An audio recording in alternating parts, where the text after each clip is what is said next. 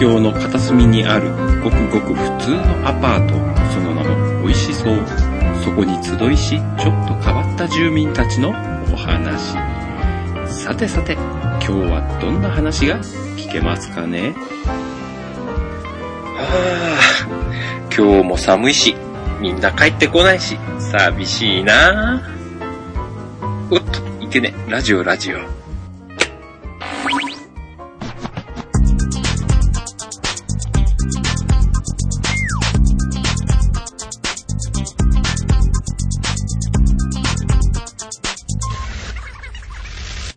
ラーメン野郎二人がお届けする週刊ラジオ。は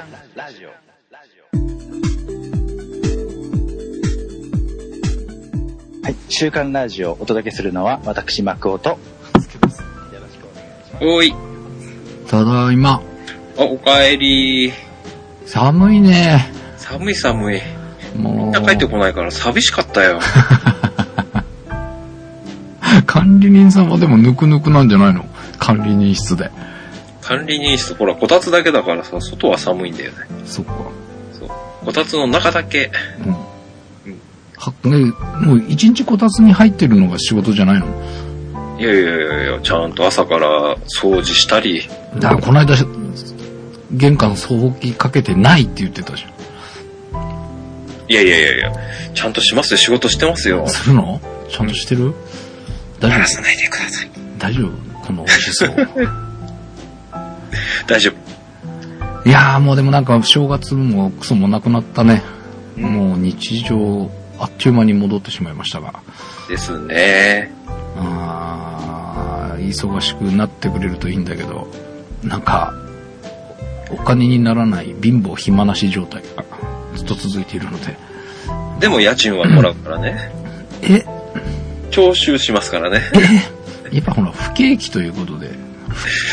関係なし。そうなんだよね。家賃払う分は確保しないとと思いながら。まあ、本格的なあれがまだ始まんないのでちょっと厳しいんだけどね。まあね。まあ3月ぐらいになると今度、卒業式、入学式が始まると、ほいほいかえって忙しくなるんだけどね。まあ今のうちにできることをしておかなきゃと思いながら、なかなかできなかったりするんですが、そのなかなかできないって言えばですね、えー、この美味しそうにお手紙いただいております。はいはい。えー去年のもう10月とかにいただいているのが、この管理人室の、えー段ボールの底の方に埋もれていたのを先日、私は密かに見つけてしまったので、これをちゃんと読んでおかないといけないとですね。まして、え ーはい今日お手紙を開きたいと思います。はい。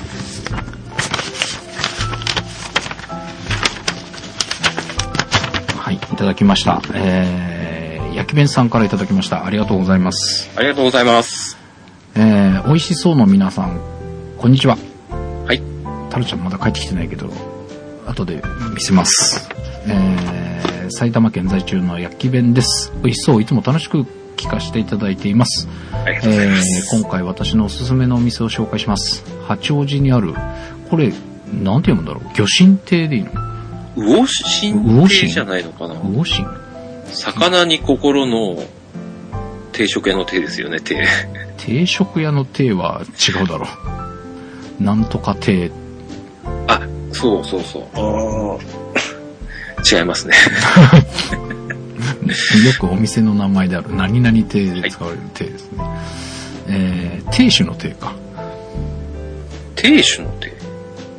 うちの亭主がさ、の亭主ってことじゃない？え？そうだっけ？そうでしたっけ？亭主。主人とか、旦那のあこ、とそうそうそうそうそうそう。亭主さすが。です。えー魚に心に 亭。そうか、魚神、魚神なのかな？いなんとなく名前的には魚、魚より魚神と言った方がなんとなく。そうだね。いや、なんか魚神、話全然それちゃうけどさ、あの、釣り吉三平で魚神さんって出てき魚神さんってこの字書くの？いや違う。あの、伸びるみたいな、あの、しんすけのシーンじゃなかったの。巨神さんちょっと思い出してしまいましたが。はいえー、というお寿司屋さんです。はいえー、回るお寿司屋さんではないです。はいはい。回らないお寿司屋と聞いて高いんでしょと思ったそこのあなた。ここのランチのまかない丼は量が多くて安いんです。もちろん美味しいと。えー日替わりのネタが乗った丼に、えー汁物、小鉢、小さいデザートがついてお値段1000円。おお安いね。お寿司屋さんでこういうのってもっとしそうな感じがするけど、うん。1000円なら手が出る感じだね。っていうか、まあ、うん。リーズナブル？うん。うん。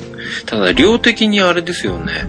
でも、量が多多くてって書いてありますよね。うん。えー住所は八王子、はい東浅川町2の、んじゃない、214。はい。えーランチは土日もやってます。あこれはいいですね。うん、普通平日だけですからね。ね。うん土日だと、えーお仕事、お休みの時に行ってもランチで食べれるっていうのはいいですね。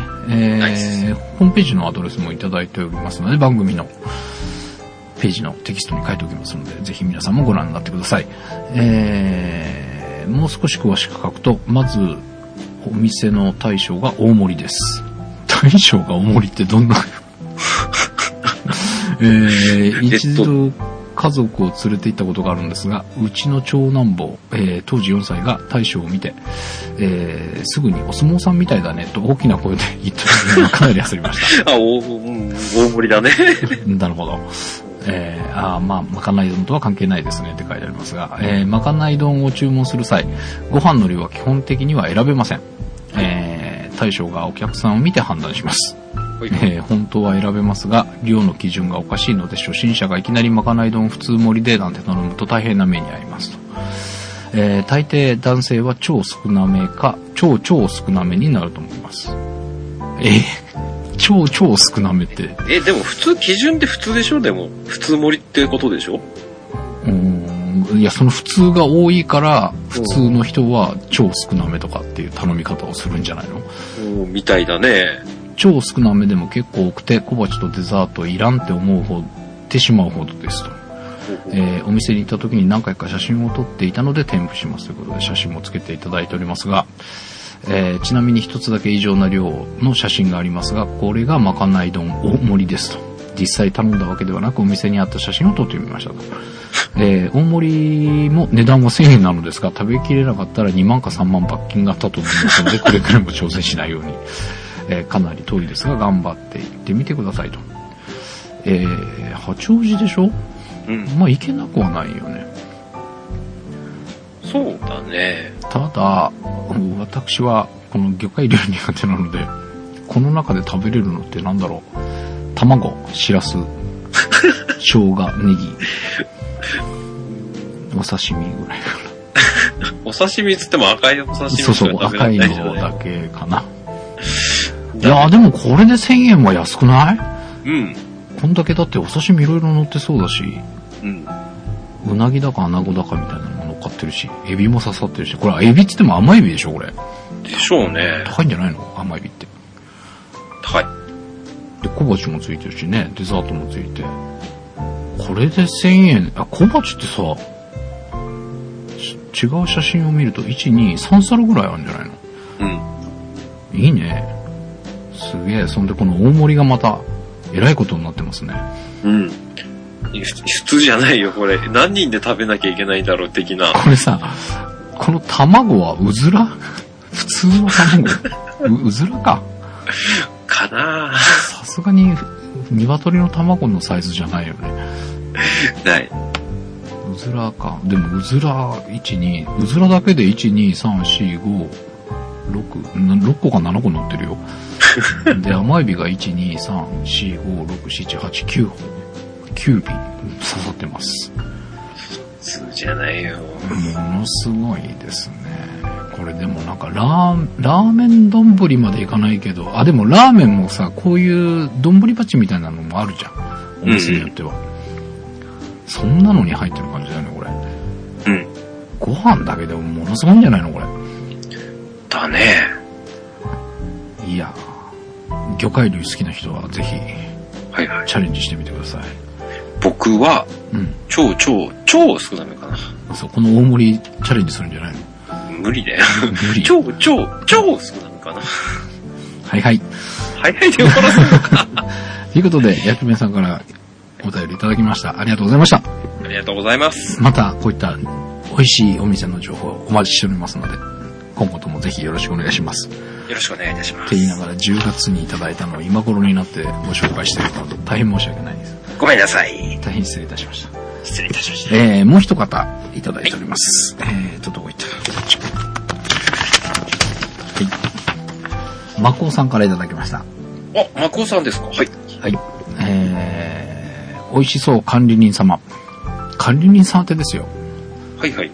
管理人さんが管理しなきゃいけなかった手紙なんですよ、これ。はいはいはいいいです。か？はい、うん読ませてもらいます。えー、こんばんは。お隣、グリーンコーポ長井に住んでいる、マクオというものですが、隣、グリーンコーポ長井っていうアパートだったの。ないよ。え、あんのか？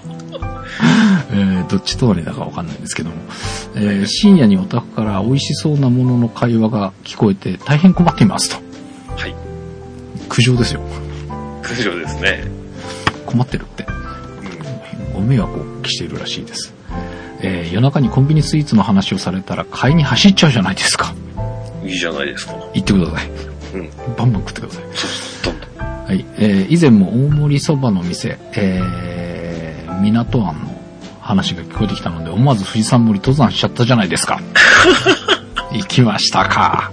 富士山盛り。えーこちらもね、ブログの方のリンクをいただいているので、えー番組のテキストに貼っておきますので、ぜひ見てください。富士山になってますね。いや、行きたいんですけどね、一回このね。ちょっと富士山盛り。富士山盛りチャレンジしたいと思っているんですが、えー責任を取れとは言いませんが、今度美味しいラーメン屋を紹介してください。あ、大家さんが来た。今日はこの辺で。ということで。マコさんがいただきました。グリーンコーポの長井の大ね、家さん。大家さんってさ、長井さん みんなのダイエットの長井さんってことですか？が大家さんなのかな。うわじゃあもう、運動しまくりじゃないですか。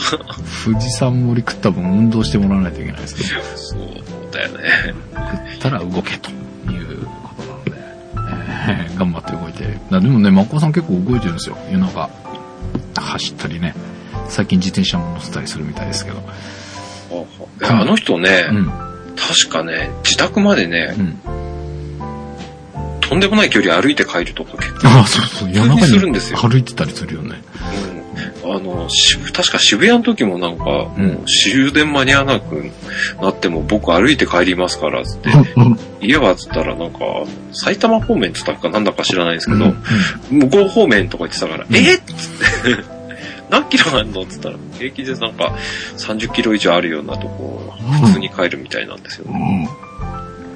うん。なんかすごいみたいですよ。すごい動きます。スポーツマンですかね。まあ、その分、食べてるのかもしれないですけどね。それバランス取れてるんですかね。うん。いや、でもなんかやす、すごいスリムだけど、はい。元はすごい太ってたらしいよ。あ、そうなの？うん。まあ、でも話聞いてると相当食べるみたいだから、うんうんうん。それで動いてなかったら、そりゃ太るわね、と思うまあそうですよね。ただど。動いてるからとにかく今バランスがまだうん。出る。うん。取れてるっつっても確かマコさん大柄でしたよね。太ってるってわけじゃないんですけど、あ、背はそ高いからかうね。ん。で、ガタイは結構がっしりしてる方ですよ。ああ、そうかな。うん。いや、でも結構、シュッとしてるよ。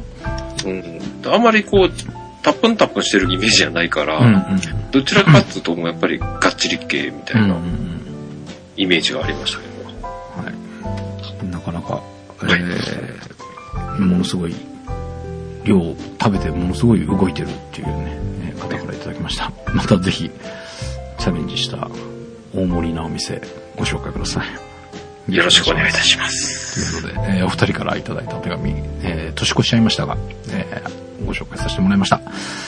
えーまた、ぜひ、これに懲りず、今度はちゃんと、間を空けずにご紹介しますので、ぜひお送りください。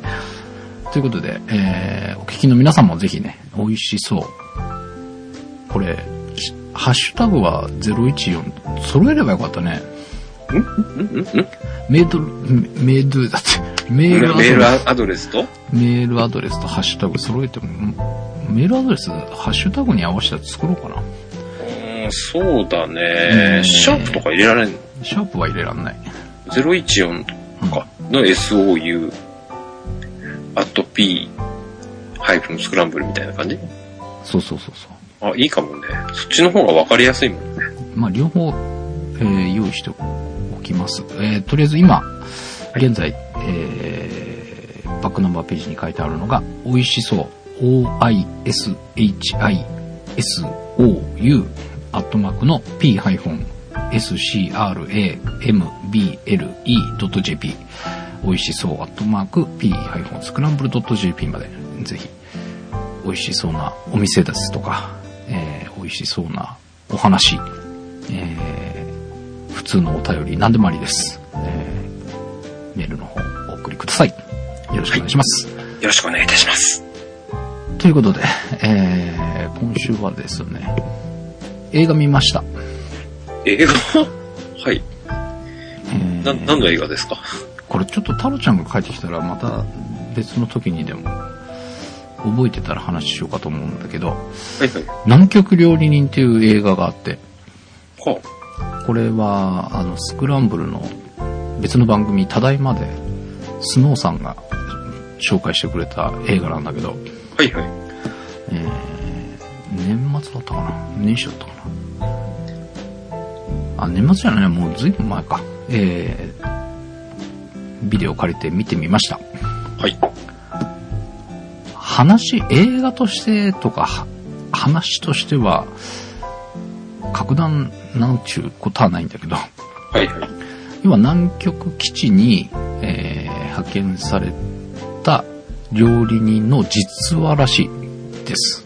ほうほうほう。で、えーまあいろんなもん、こんな料理を作ってたっていうようなエピソードがいろいろあるんですけど、いろんな美味しそうなもん出てくるんですよ。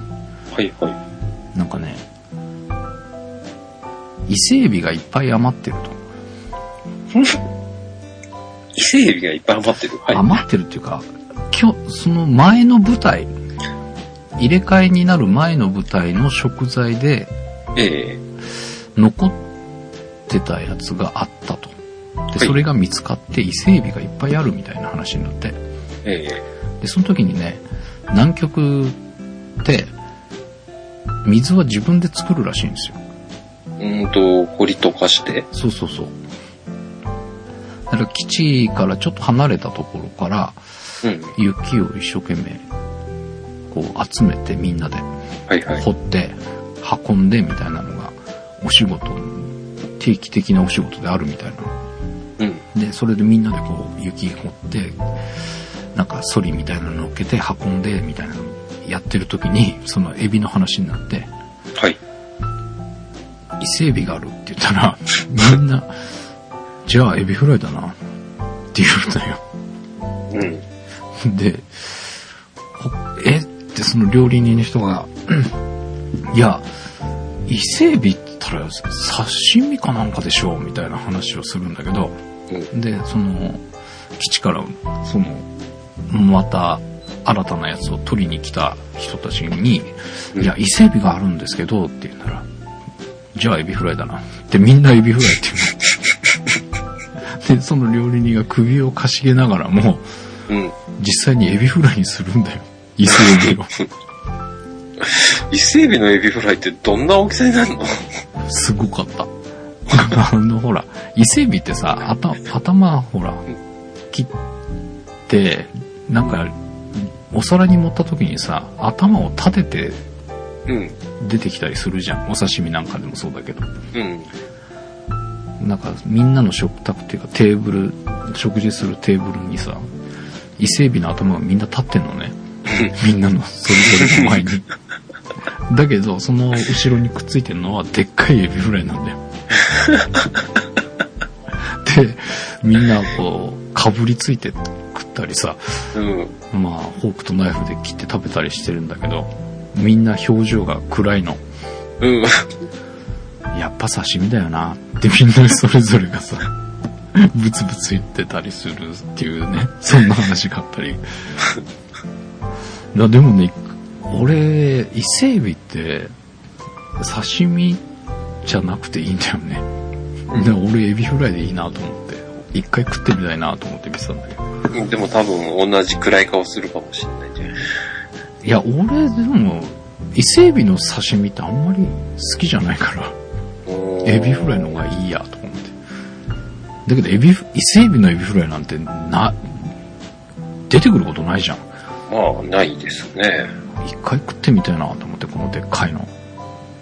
なんか、ね。っていうか、あの、市場行くと、うん結構エビ屋さん行くと、うんでっかいエビ、あの、うちもよくあったんですけど、うん。あの、い一つ1500円ぐらいのエビ、うん。でっけえんですよね。それ、揚げ、エビフライにするんですけど、おうえ、1尾1500円？うん、確かそんぐらいしてたと思う。それをエビフライにすんの？そうそう、2本、2本か3本ぐらい買ってきてエビフライにするんですけど、なんうん。か、えらいね、ぶっとくてでっかい、あの、普通エビってなんかほら、細長く、なんつうのかな、伸ばすようなうんうんうん。感じあるじゃないですか。うん。それをしないでうん。やるんですけど、うん。異様な太さのうん。エビフライができるんですよ。もう、うん。いいじゃんす。よ。プリップリッ。いいじゃん、なんか、プリップリって。そう。ただ、エビがね、なんか、やっぱ高くなってたんで、最近全然そういうのやってなかったんですけど、うん。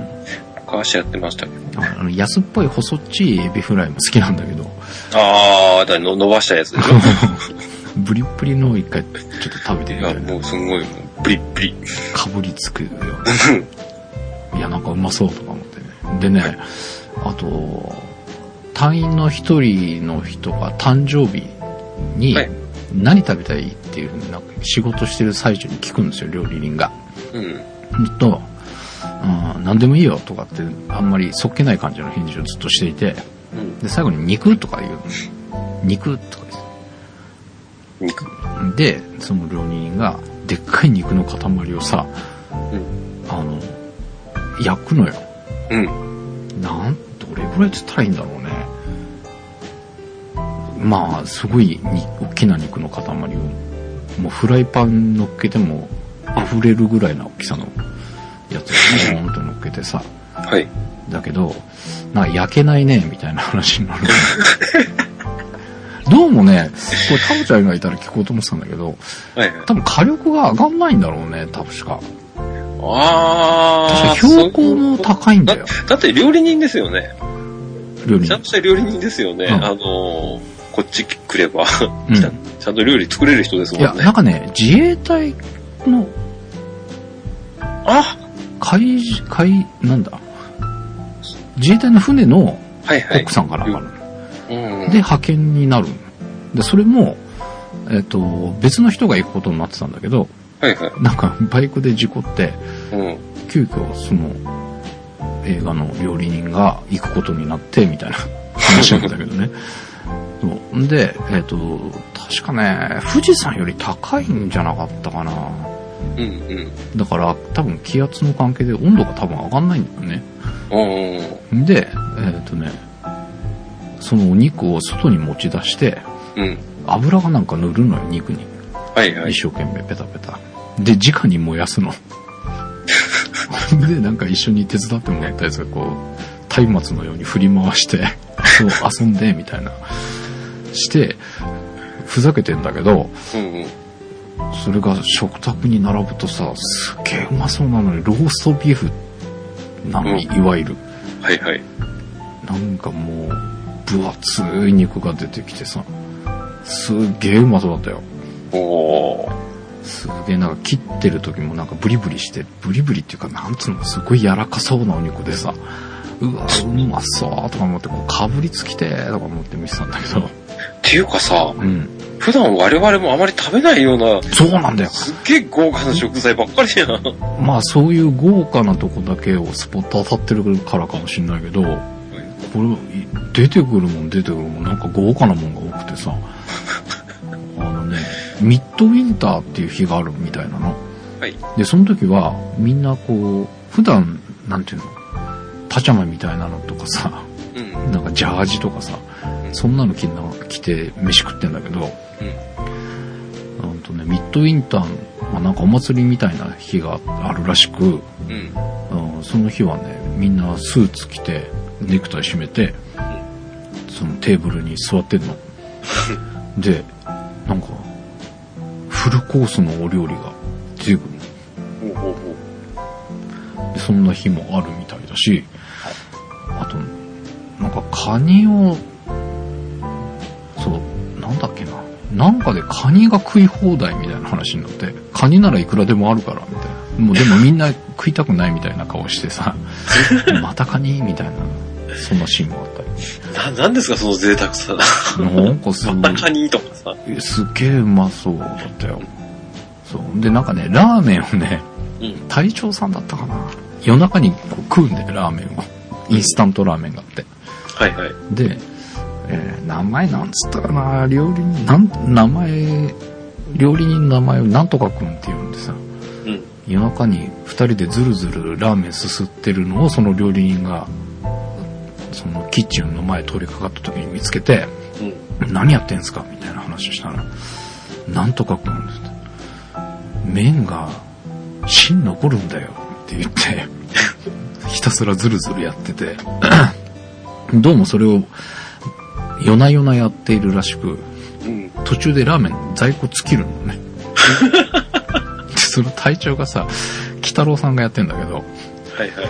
あの、なんとかくん、ラーメンないの？って言って、なんか半分泣いたような顔してさ、僕はラーメンがないと、みたいな話になって、なんか大ピンチな感じになっちゃうんだよね。うん。で、ラーメンって、小麦粉で作れねえのか？みたいな話になって、だけど、乾水がないから作れないとかいう話でさ。うん。で、そんなな、それの、その話と前後でそのカニが出てきて、いや、カニならいくらでもありますから、カニみんなで食ってください、みたいな。でカニ食い放題状態の。俺カニは好きだから、うわ、ううまそうとか思って見てたんだけど。カニは刺身でも OK なので、カニ食い放題はいいなとか思ったり、うん。とにかくなんかね、食事合成。本当に、確かね、でもこれ本書いてる人が、うん。この実際行った人が本書いてたりしてるっていうのは前なんかで、ワイドショーかなんかで出てるのを見て、はいはい。で、そのテレビでも実際こんな風に作ってるんですよ、みたいな。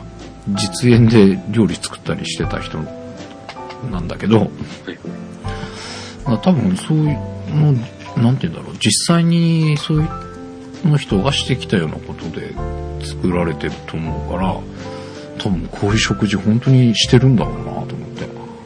うん。そうだろうね。でもまあ、毎日こういうのだったら、はっきり言って飽きるよね。例えば毎日カニとかさ。うん。うんまあね。あちょっとね。あ、でもね、普通のなんていうの、焼き魚とお味噌汁とご飯とみたいなのも出てた。うん。おにぎり作ってるシーンもあってさ、おにぎり？がまたうまそうなんだ。夜中見たからいけないんだけど。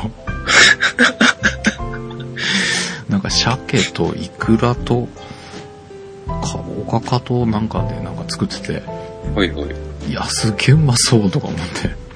えーだってそういうのって結構うまそうに見えますよね。うん 人が作ってるものはうまそうに見えるっていう。いや、すげえうまそうでね、えっと、これ食い物じゃないんだけど、はい。えっとね、その基地の中にいるお医者さんが一人いるのね。はいはい。で、お医者さんが、後半に、お医者さんと、まあその、隊員の何人かとで、こう、夜中酒飲みながら将棋したりとかさ、はいはい。なんかしてるシーンが何回か出てきたりするんだけど、卓球してたりとか。うんうん。でそれが後半になるとさ、もうその、診察室がさ、バーになるのよ。で、なんかもうシェーカーとかも全部揃ってて、で、夜になると、そこにみんな集まってきて、あもう本当にバーで飲んでるかの雰囲気になってる。でさ、何それ？とか言って、なんか、あの、カクテルとか作ってて、はい。二層のカクテルって さ、うわ、やっぱこういうのって作るんだ、とか思って。美味しそうと。いや、なんか美味しそうだ。もう一回やろうかな、とか思って。研究しとかないとね。本当に美味しくないと。あのカクテルも美味しそうだったね。なんかああいうふい、ああいうなんか、とりあえずその場でバーみたいにしちゃうっていうのいいなと思ってさ。面白そうだな、それ。面白い面白い。ああ、面白いってか、その映画として、そのうん、お話がどうこうっていうのは、うーん、まあ、まあまあありかなぐらいだけど、うんまあ一つ一つのそういったなんか料理とか、うんちょっとしたエピソードは面白い。うん。やっぱりあの、長期にわたってそこに行くわけじゃん。で、帰れないとかさ、連絡が取れないとかっていうので、で、それぞれね、キャラがいろいろ立ってて面白くってね、うんなんか学生みたいな若い子が手伝いみたいなので来てるっていうのも一人いて、で、夜な夜な彼女に電話するのよ。うん。で、だんだんその話が合わなくなってきて、最後、好きな人ができたみたいな感じで振られちゃったりするのね。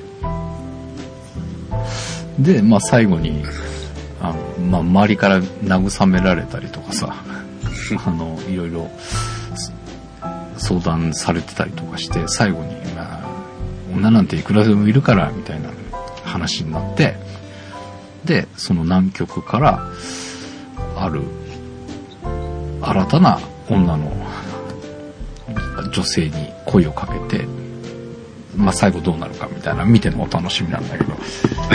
そんな話もあり、その隊長さん、ラーメン好きな隊長さんの話もありとか、いろいろあって面白かったよね。だけどね、やっぱ2時間の中でやってるから、うん。なんか2時間だったことかわかんないけど、映画の尺で、なるからね、それぞれのキャラクターのバックグラウンドみたいなのもっと掘り下げてやったら面白いかなと思った。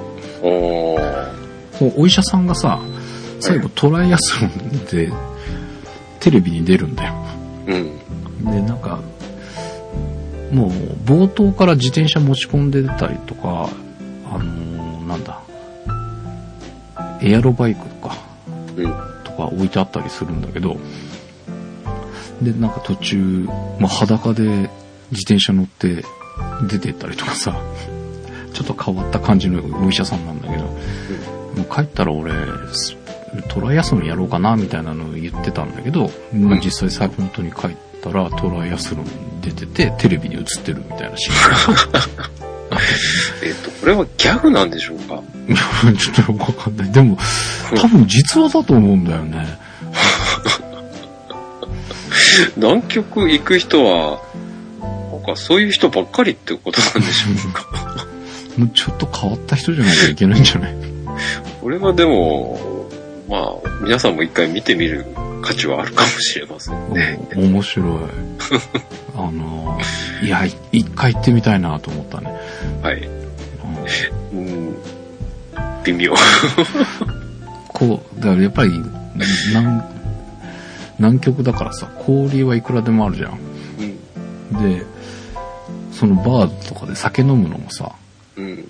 持ってきて、ロックアイスみたいな南極の氷で飲むんだよね。一回やってみたいな とか思ってさ。一週間だな、俺。あーまあ、それぐらいかもね。うんでも一週行くのに一週間とかかかるんじゃないの？もしかして。まあ、相当かかるよね。あれ、船、船でしょ？あの、うん。なんか、すげえ贅沢なさ、うん。飛行機で一番近いところまで行って、そこからヘリかなんかでその船のところまで行って、みたいな、すごい最短で行けて、滞在一週間ぐらいで帰ってくるみたいなのができたらいいよね。まあ、その辺かな。いやーでね、あの、途中さ、あーこう、み見るかもしんない？あんまりネタバラさんようにしようか。と、まあ、そのネタバラしちゃダメです。うん。ねこれを聞いて、リスナーさんも見てくれます、これきっと。ほんでね、なんか途中さ、はい外にいるんだけど、うん。あの、一、あ、言ったら分かっちゃうか。やめとこう。なんかや、めて、やめて。い やどうまあなんか氷、こう、あ、こういう風に氷使うのね、みたいな。そのロックアイスで使うのもそうなんだけど、でもなかなか面白かったですよ。なんかもう一回タイトル、タイトルは何て言うんですか？南極料理人。南極料理人で検索すると多分出てくると思うんだお出ましたか？けど。南極料理人で、2009年に公開された日本映画っていうの？が。うん。えー、堺雅人。うん。え、これ完全にギャグじゃないですかコメディじゃないですか？コメディなの？かあ、あった。あの、エビフライ。な エビフライあった？あの、これアマゾンさんのところに南極料理人 DVD があって、うん。うんいきなりエビフライが来たろう。来たらいるでしょ？あ、ダメ、すごい。これそそります。そるでしょ？これ俺さ、この役者さんの名前がよくわかんないんだけどさ、まあ、主役がその坂井正人さんだと思うんだあの、た、料理担当の人で。料理人が。はい。で、えっ、とね、よく見る人なんだよね、この医者が。これ、これじゃわかんねえか。あの、とりあえず隊長つって北郎さんなのはね、隊長が来たろう。で、これ、ナイスです、これ。生瀬育瀬うん。さんがまた、ちょっと、その研究者的な役で。これ太郎ちゃん多分知ってると思うんだけど、氷をさ、ボーリングつってなんか柱状に引っこ抜くんだよね。はいはい。その作業をしてる人が、この、な、生、生瀬さん？育瀬さん？よくわかんないや。読み方がよくわかんないけど。っていう人で。な、生瀬さんです。生瀬さん。生瀬勝久さん。で、はいこの料理人がね、料理人じゃねえや。えっ、と、医者。医者もね、よく見る人なんだよ。医者、ドクター。ドクターは、うん。豊原康介さんですね。ああ、そうそうそうそう、その人。はい。その人もまたなんかいいキャラなんだよね。面白かっただから。まあ、こんな感じですわ。はい。えー、南極料理人。まあ、レンタルでも借りれると思いますのぜひぜひ、で、ぜひ。見ていただければね。そう、これだから、そうだ、アマゾンのとこで見ると上にさ、南極、面白南極料理人って出てるでしょ？はいはい。多分この本書いた人の、この本が原作なんだと思うんだよね。おーあ、なるほどね。で、そのアマゾンのやつさ、うん写真パッと見るとエビフライ。出てる？あ、そうそう。いいでしょ。これ、これ、これまず皆さん、あの、そう、南極料理人をうん。検索してアマゾンのところで、写真が出てますから、あのエビフライの。これを見ると、うん。多分そそられるっていうか、もう見たくなると思う、これ。これがさ、あの、なんか、なんでもない普通のさ、なんかテーブルでみんなでかそうん座って食べるんだよね。うん。でそれをさ、こう引きの上で撮っててさ、このエビがいっぱい並んでてテーブルに。で、こう近寄っていくと、刺身じゃなくてエビフライになってるっていうさ、なんか異様な感じの。でも一回これかぶりついて食ってみたいなと思って。これは うん。でも面白そうです、これ。これを食べてる時のね、みんなの表情がね、なんかね、なんかドヨーンとしながら食べてるのがまたちょっとシュールで面白い。いや、なかなかこれは面白かったので、はい。ぜひ皆さんもお時間があったら見てみてください。見てください。はい。ということで、えー、ちょっとまたご紹介できる何か見とこうかなと思います。ので、はいえー、部屋に戻って、なんか映画見ながら寝たいと思います。はい。おやすみなさい。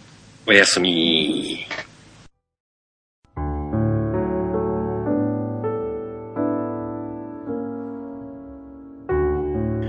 今回の美味しそう、いかがでしたでしょうか？焼き弁さん、爆尾さん、メールのご紹介が遅れまして申し訳ございませんでした。次回からは即ご紹介させていただきます。美味しそうでは美味しいお店の情報やご意見、ご感想をお待ちしております。美味しそう at p-scramble.jp バックナンバーページに書いてあります。ぜひ皆さんおすすめのお店などを教えてくださいね。当番組ツイッターでのハッシュタグは、シャープ 014SOU 美味しそうな写真がたくさん上がっていますので、皆さんもぜひご参加くださいね。次回、美味しそう。ポムの木でお食事。それではまた、この管理ニースでお会いしましょう。